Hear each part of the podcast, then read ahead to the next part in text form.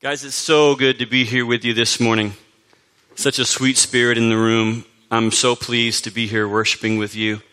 Charlie, again, is our lead pastor. If you're new here, he's down in Mexico right now. So my name is Stephen, and it's my privilege to fill in for him when he's not here. We're going to be covering Malachi chapter 3. Now, if you haven't been with us so far, the book of Malachi is a very challenging book. The prophet Malachi is coming and he's saying some things to God's people that are really convicting. And so if you think it's convicting to have to listen to a half-hour sermon from the book of Malachi each week, try spending 3 or 4 days in the book of Malachi, studying it during the week. And I'm telling you, you leave there going, man, God is so holy and he's so worthy. And your heart feels heavy. But I hope this morning you'll leave here with a good balance of being convicted, but also being encouraged about the love that your Father has for you. When we look around our world, it's really easy to be discouraged. Can we agree with that? Isn't there lots of discouraging things going on? You've got famous celebrities and politicians that seem to break the law and get away with it. Maybe you've been working your tail off at work, and your boss goes in and gives the presentation, and he or she takes all the credit for themselves, and you don't get any. Or maybe, have you ever been in lab, and you're the one lab partner who has to do all the work, and all your other friends just seem to skate by while you do the work for everybody else? Am I the only one that's had to do that? Are you guys feeling me this morning? It's unjust, right? Crooked businessmen and women make money hand over fist, and it seems like, to coin the phrase, the honest guy just can't catch a break, right? Perhaps the greatest tragedy, those of you who have children, you can clean a room spotless, and I'm telling you, like 3 minutes and 24 seconds later, it'll look like a tornado has swept through the room. You've seen the meme on Facebook of the guy like shoveling his walk during the blizzard. You know what I'm talking about? Trying to clear the snow out. You ever get tired of doing the right thing? You ever get tired of doing the right thing and watch people who seem to do the wrong thing get ahead? We've all been that way at some time. You ever get tired of serving the Lord? All of us have. You know, pastors are not immune to this. Recent studies have shown that, listen to this, 1,500 pastors a month are leaving the ministry. Think about that for a second. 1,500 pastors a month are leaving the ministry. Now, some of them are leaving under no decision of their own to do so, but rather it's due to moral failings. But those are really the minority. The studies show that most of them that are leaving are just burned out and tired. And according to them, they were sick of all the complaining and the division within their church. And they couldn't handle it anymore, so they threw in the towel. Why did they start in ministry? Why do they serve the Lord? What changed in them? These are good questions. I've seen it in congregations over the years. Some people, they used to serve, they used to give, but now that they just kind of show up occasionally. Maybe they've been hurt by the church, or they felt unappreciated for their work, that they weren't being saluted enough. And so they quit. Some of them quit coming to church altogether. Some of them feel like they can worship God apart from his bride, the local church. What did they lose along the way? What did they forget? Why did they serve God? Our text today is Malachi chapter 3, beginning in verse 13. Take a minute, open up to it. Malachi chapter 3, verse 13. If you don't have your Bible with you this morning, we will have it up on the screen in Holman Christian Standard Bible version. And in it, we're going to see a story of God's people that's really not different from what I've been discussing with you these last few minutes. God's people are dealing with some pretty difficult circumstances, and they're watching the lost people, even the wicked people of their day, seem to get away with literally murder. And they're trying to live right. They're trying to dot their I's and cross their T's and do the right things, but they don't seem to be getting ahead. And so they're complaining amongst themselves. They're not even complaining to God. And the interesting thing here is you don't see this really often in Scripture, but it's cool how the Bible records it. It's almost like God is eavesdropping on their conversations.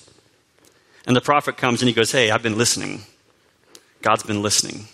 Let's pick it up in verse 13. It says there, your words against me are harsh, says the Lord. Yet you ask, what have we spoken against you? You have said it is useless to serve God.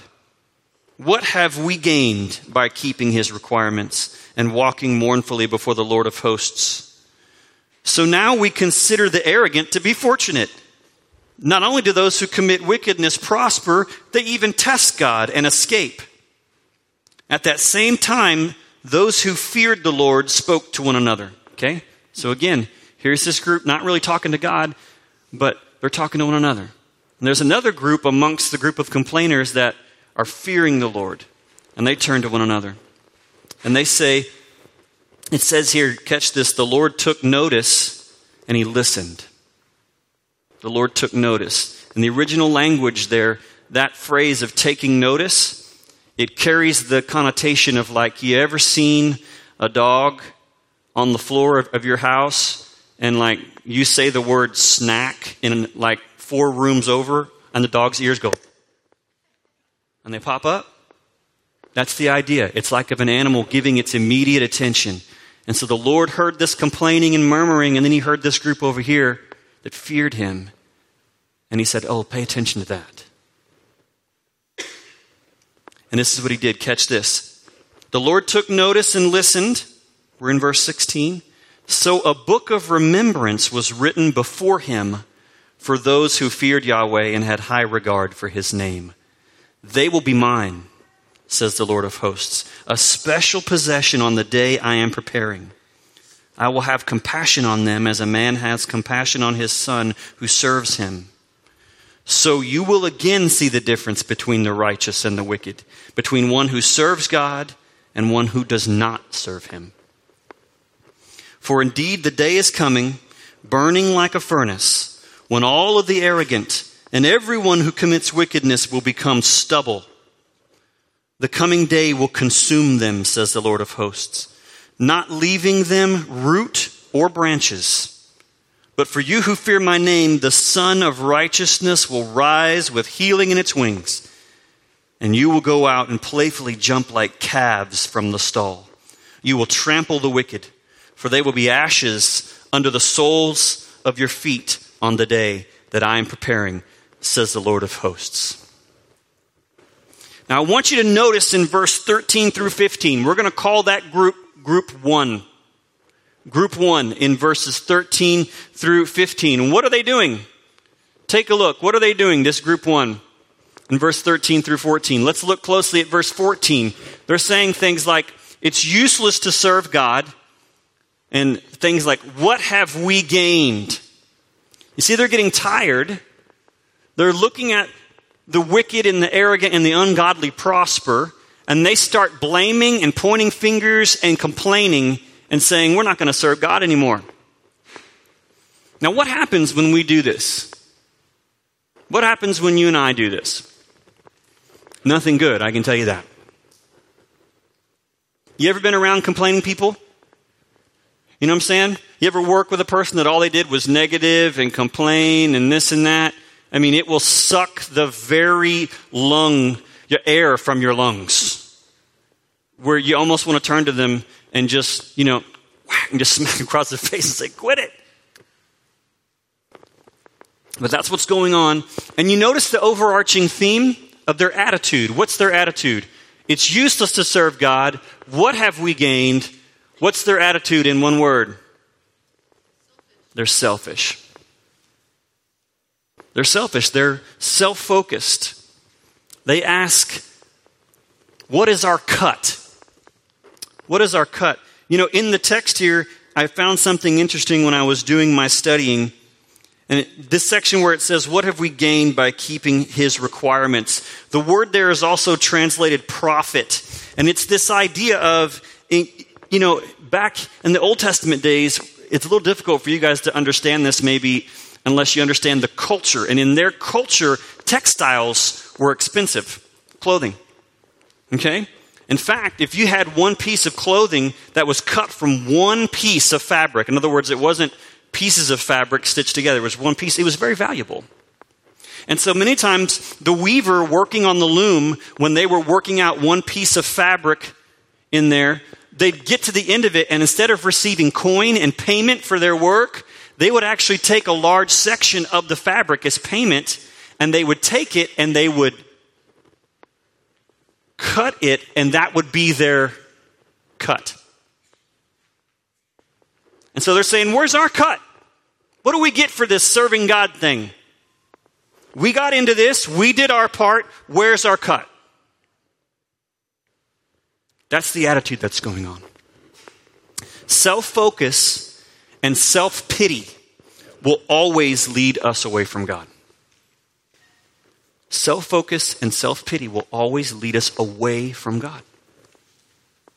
It's the opposite of the example shown in Jesus Christ.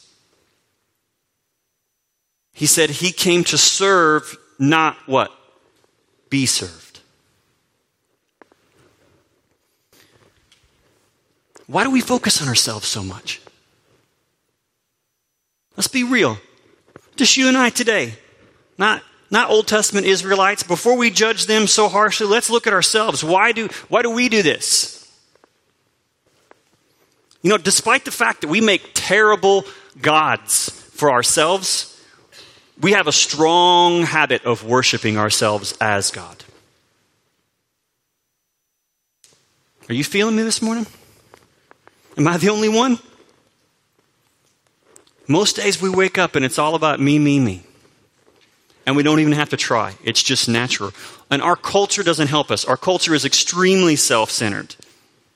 We have a habit of making everything about us, even our worship to God. Even our worship to God. You guys have heard me say this before.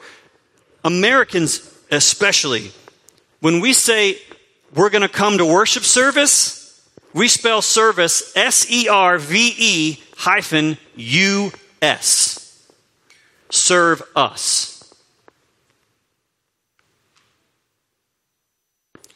Everything in our culture is built around what's going to entertain me, what's going to make me comfortable,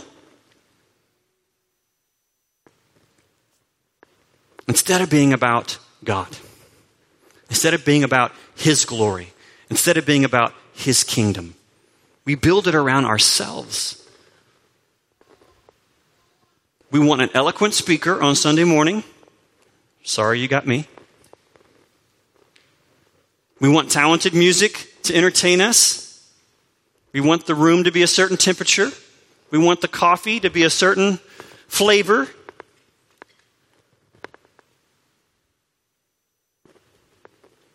And if we don't get that, then we just leave. Nothing tends to show our true motivations like difficult circumstances. You want to find out why somebody is really worshiping the Lord, while somebody is really serving the Lord in whatever capacity they're serving? Let that service have some difficult circumstances to it. Let that service become harder than normal.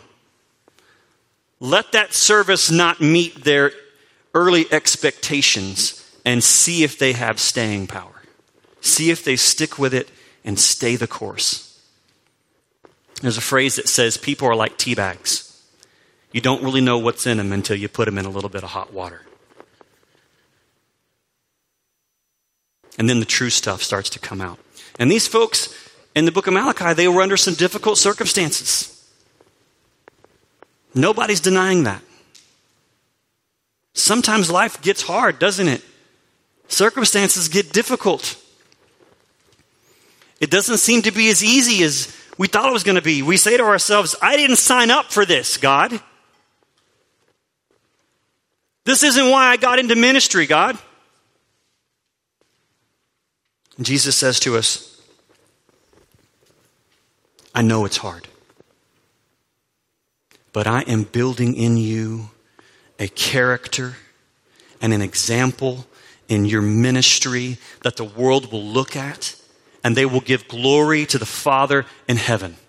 And I didn't want to go to the cross. Do you remember that? I didn't want to go to the cross. But I did. Keep your chin up, kid. You can do it. Don't quit. If you honor me before men, then I will honor you. Does that sound familiar?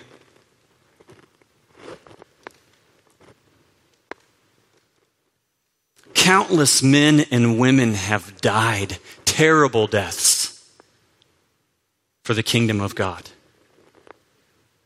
We don't got time to go into all of them and the examples I could give of the way they were tortured and killed and drawn and quartered and burned at the stake so that you and I could have the freedom that we do to worship our God. Something as simple as having the Word of God in our own language to read. People have died so you could have that.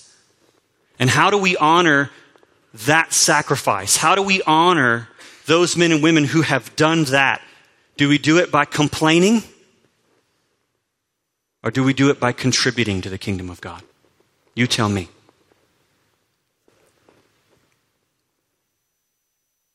This thing called the building of the church and the kingdom of God is the single most important and noble cause on planet Earth. You can give yourself to nothing more important than this. But it has never been easy. It's never been easy. Read your Bible. It's never been easy. If we want to serve God, church, hear me. If we want to serve God, if we want to build the church, there will always be difficult circumstances. Always. Don't sign up for it today and say, nobody told you it was going to be hard. I'm telling you. The hero of our faith came to his own people, and they beat him and spat on him and nailed him to a cross. When we sign up to build God's church, there will be difficult circumstances. There will be times when it's hard. There will be opposition.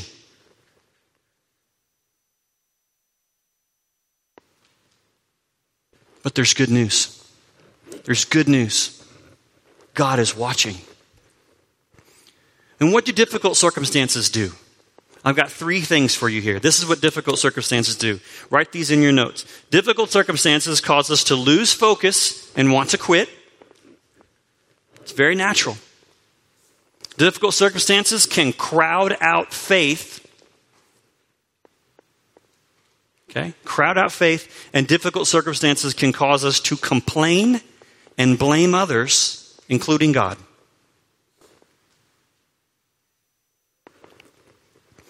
How do we overcome difficult circumstances when we're serving the Lord? I gave you three things difficult circumstances do. I'm now going to give you three remedies. Okay? Very practical here. Step one, difficult circumstances cause us to lose focus and want to quit. Well, what do we focus on then? Let's look at what Hebrews chapter 12, verse 2 says. It says, keeping our eyes on Jesus, the source and perfecter of our faith, who for the joy that what? Lay where? Before him. Endured a cross and despised the shame and has sat down at the right hand of God's throne. You see, one thing we got to focus on is the eternal perspective. Not today, not on our difficult circumstances, but look at the future that God has promised you. Take the eternal perspective in life. Learn to take the long view when you start to be tempted to lose focus and stare at your circumstances. Secondly, difficult circumstances can crowd out faith. So how do we remedy that? We remember who God is. We remember his character. And church, listen to me now. We're going to be turning to Psalm 77 in just a second if you want to stick your finger there. But listen to me now. There's nothing wrong with occasionally looking up from serving God and going, wow, this is hard. Wow, this is discouraging. Wow, brother so-and-so really hurt my feelings. Sister so-and-so decided not to use my idea for ministry. Whatever it could be, whatever is discouraging you, it's not wrong to say in your heart, this is not what I wanted. This is hard. And admit that before God. Do we think he honestly doesn't know how you feel? Get it out. And look at Psalm 77. Let's look at this here. Put that up there. This is David, and he says, speaking of God now, he says, has his faithful love ceased forever? Is his promise at an end for all generations? Has God forgotten to be gracious? Has he in anger withheld his compassion? Now this word Salah here, for those of you who don't know, that word Salah, what that means is to stop and dwell and think about what you just read. So this is King David, and even he is having a moment, and actually this happens quite a bit in the book of Psalms, if you look. He's having a moment of, oh, why is this happening, God? I don't want this to happen. This is so hard. Have you forgotten about me, God? Do you still love me? Do you still care? Do you still notice? Are you still just? And he says, so I say it is my sorrow that the right hand of the Most High has changed. He thinks God has changed and doesn't care. And then in verse 11, he starts to come to his senses. And what's he say? I will what? Say it again. Remember. I will remember the Lord's works. Yes, he says, I will remember your ancient wonders. I will reflect on all you have done, and I will what? Meditate, to sit and think about your actions.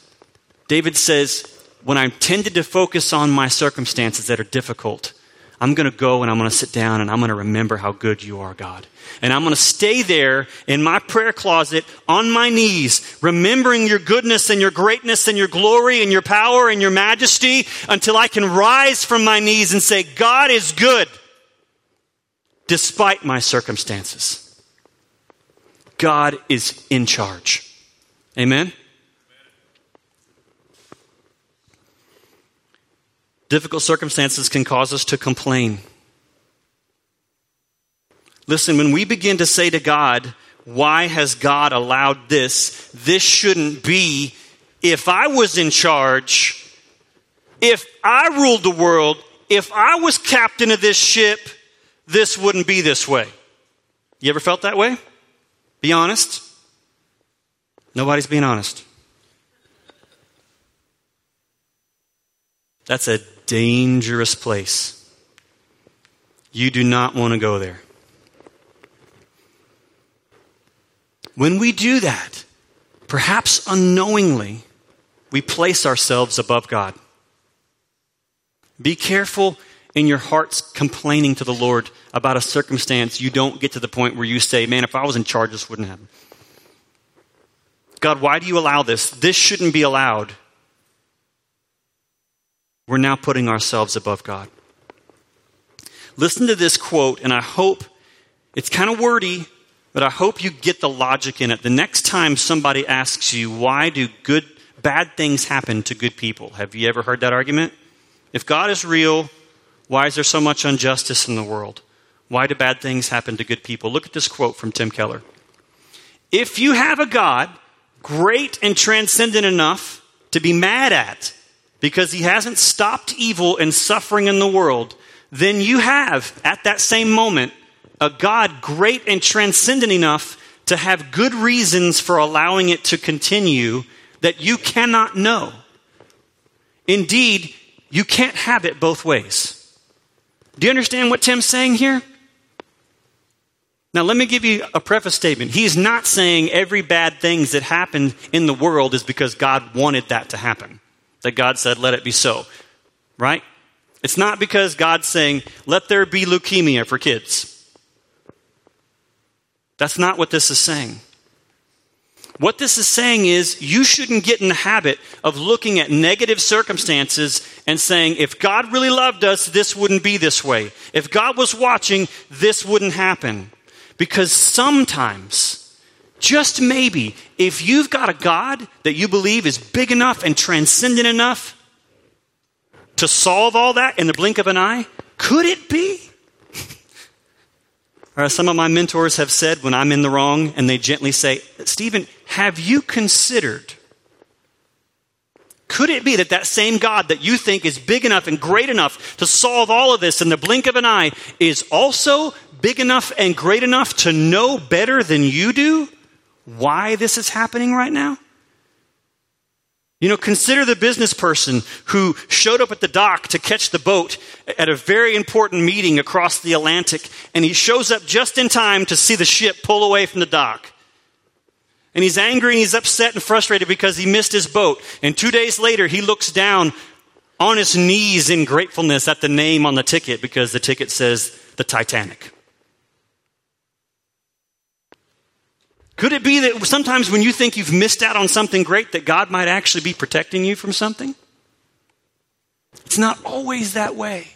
But when you put yourself above God and start questioning him and you're mad at him because he didn't solve it, remember that same great God might have a good reason for it. You never know. Don't sit in judgment of God. Trust that God is still in charge and he knows what he's doing. And in the meantime, there will be hard circumstances, and there will be sickness, and there will be sadness, and there will be death, because we live in a broken world. And one day God will come to solve all that. Let's look at this second group. This is group 2, and these are the ones that we talked about earlier in verses 16 and 17. What does it say there in verses 16 and 17? At that same time, those who feared the Lord spoke to one another. The Lord took notice and listened. So a book of remembrance was written before him for those who feared Yahweh and had high regard for his name.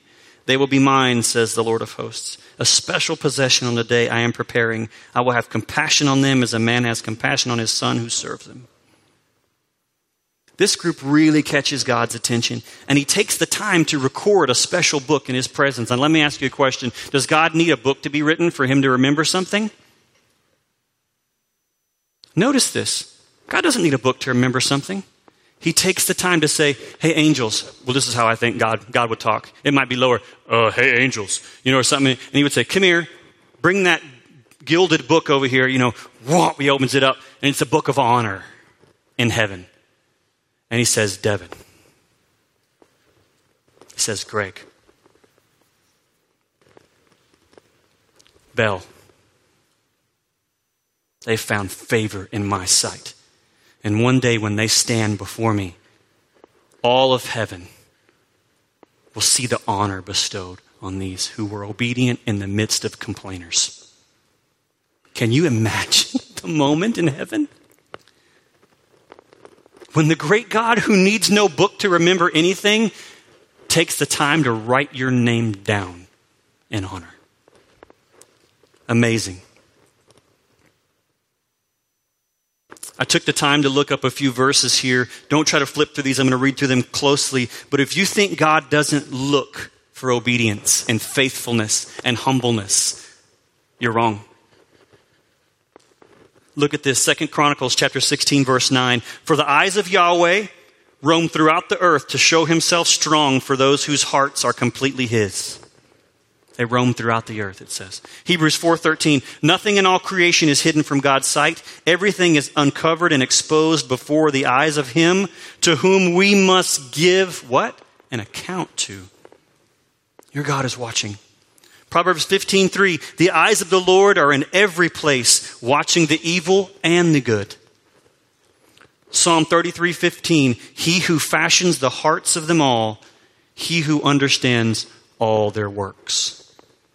Your God knows, and he is watching. And he is waiting to find those faithful, those ones who worship in spirit and in truth. For such are the worshipers the Father seeks. That's from John 4. God knows our hearts and our motivations. He neither sleeps nor slumbers. His gaze is razor sharp. And in this passage, we get the impression that he is looking for that humbleness and faithfulness and obedience, especially when the chips are down. God desires to remember and honor those who remember and honor him. He says elsewhere, you will seek me and you will find me when you seek me with what? Does somebody know? With your whole heart, or with all your heart. Right? He says, if you abide in me, then I will what? Abide in you. Right? If you seek to remember and honor God, he wants to remember and honor you. I can't imagine what it must be like to be honored by God. How did this second group stay eternally focused? I think that's what we ought to leave here with today. How did they keep that fresh focus in the midst of hard circumstances? What made them different from group one? I think it begins with a selfless attitude, okay? Coupled with an accurate memory of God's sovereignty. And it's strengthened by men and women around them who sought to strengthen their faith, not be a complainer, but one who would hold them accountable and say, come on, Matt, pick your head up. You're better than this. You can do this, brother. Remember who God is. It's going to be okay. Don't despair. Come on, I'll pray with you. Selfless attitude, remembering who God is, and good company, I think, go a long way to keeping ourselves in group number two. As we close today, how does this apply to us? I've just got three simple phrases that sum up what we've heard. You'll have to write these in your notes. I believe there's no fill in the blank for this. But first, do you lose focus and want to quit? Do you ever find yourself there? You know you should be serving God. Do you ever lose focus and want to quit? Remember to take the eternal perspective. Remember, you're not home yet. These people the wicked may have their honor here on earth, but you're not home yet. And when you get home, if you honor God, your honor, your reward will be great, Jesus said. Remember what Jesus did. He took the long view. Okay? Do you let circumstances crowd out your faith? Do you let your circumstances erode your faith? If so, when you feel that happening, begin to scour your memories and pore over God's word. Read over his word. And remember who he is. Until that feeling of faith is bolstered and strengthened and rises in you again. Do you ever complain and question? Do you complain to God and question him and his sovereignty and his plan? If so, remember that you don't know everything you think you know. And trust God. Trust that he's still in charge. To close today, I need three volunteers. Do we have any? Now, since we have some kids in the room this morning, Cody, would you ensure that mic 2 is turned on, please? Since we have some kids in the room, I'd like three kids who know how to read. That's going to be necessary. Who know how to read, to come up and read from the Word of God with me. From the mouth of babes. All right? Three kids. We got three kids? Come on up here. Sit down with me. Thank you. Give our lovely volunteers a hand. All right. Let's start right here, and we're going to tell everybody our name. Taylor. Okay, Taylor, I want you to read number 1 right there. 2 Chronicles 15:7. But as for you, be strong. Don't be discouraged, for your work has a reward. Read that last section again. For your what? For your work has a reward. That's good stuff. Thank you, Taylor. You go be seated. Okay. Tell us your name, young lady. Mia. Mia, can you read number 2 right here, please? Oop, hold on. Sorry about that. Number 2. Galatians 6:9. Let us not become weary in doing good, for at the proper time we will reap a harvest if we do not give up. If we do not what? Give up. Do you want to give up? No. Are you going to serve God? You're not going to give up? Even if it gets hard sometimes? Mm-hmm. That's awesome. God bless you, Mia. Thank you. You can go sit down. Okay. Tell us who you are. Avery. All right, Avery. Now, you can't be quiet. You got the biggest one. It's the most sentences. You sure you can read all this? Number 3. Are you ready? From 2 Corinthians. Okay, listen to this, because this is good stuff. This is the Apostle Paul. 2 Corinthians 4:16-18. Therefore, we do not give up, even though our outer person is being destroyed. Our inner person is being renewed day by day. For momentary light affliction is producing for us an absolutely incomparable eternal weight of glory. So we do not focus on what is seen, but what is unseen. For what is seen is temporary, but what is unseen is eternal. What is unseen is what? Eternal. And what did he start out by saying? Therefore we what? Do not give up. We do not give up. Thank you, Avery. Really good. Those were some big words, too. Guys, we're going to pray, and then we're going to take two. Y'all know what take two is. You just, I don't need two mics. We're going to take two, and we're going to think about what God has shown us this morning, and then we'll be done. But we're not going to give up. You're not going to give up, are you? Maybe there's something you've been wanting to give up on. Maybe there's something difficult. You're not going to give up. Maybe some of you have been tempted to walk away from serving the Lord. Or maybe some of you have walked away from the Lord. Maybe it's time to repent. You know what repent means? It doesn't mean say, I'm sorry. Repent carries this idea of I was going this direction and I said, what am I doing? This is the wrong way. And I turn around and I go the other way. Come back to God. Do you hear me? Come back to God. Do not give up. Serve Him faithfully for our light and momentary afflictions, it says. And that doesn't mean that what you're going through isn't hard. It means compared to the greatness that awaits you and I, there will be a day when you stand before your Father and you can't even speak because of what surrounds you in the throne room of God. And when He opens the book of honor, it was talking about, and your name is written there, you won't care what you went through today. Do you hear me? You won't care. It will be incomparable. You hold on. I know it's hard sometimes. But get on your knees and fall before a worthy God and say, my life is yours.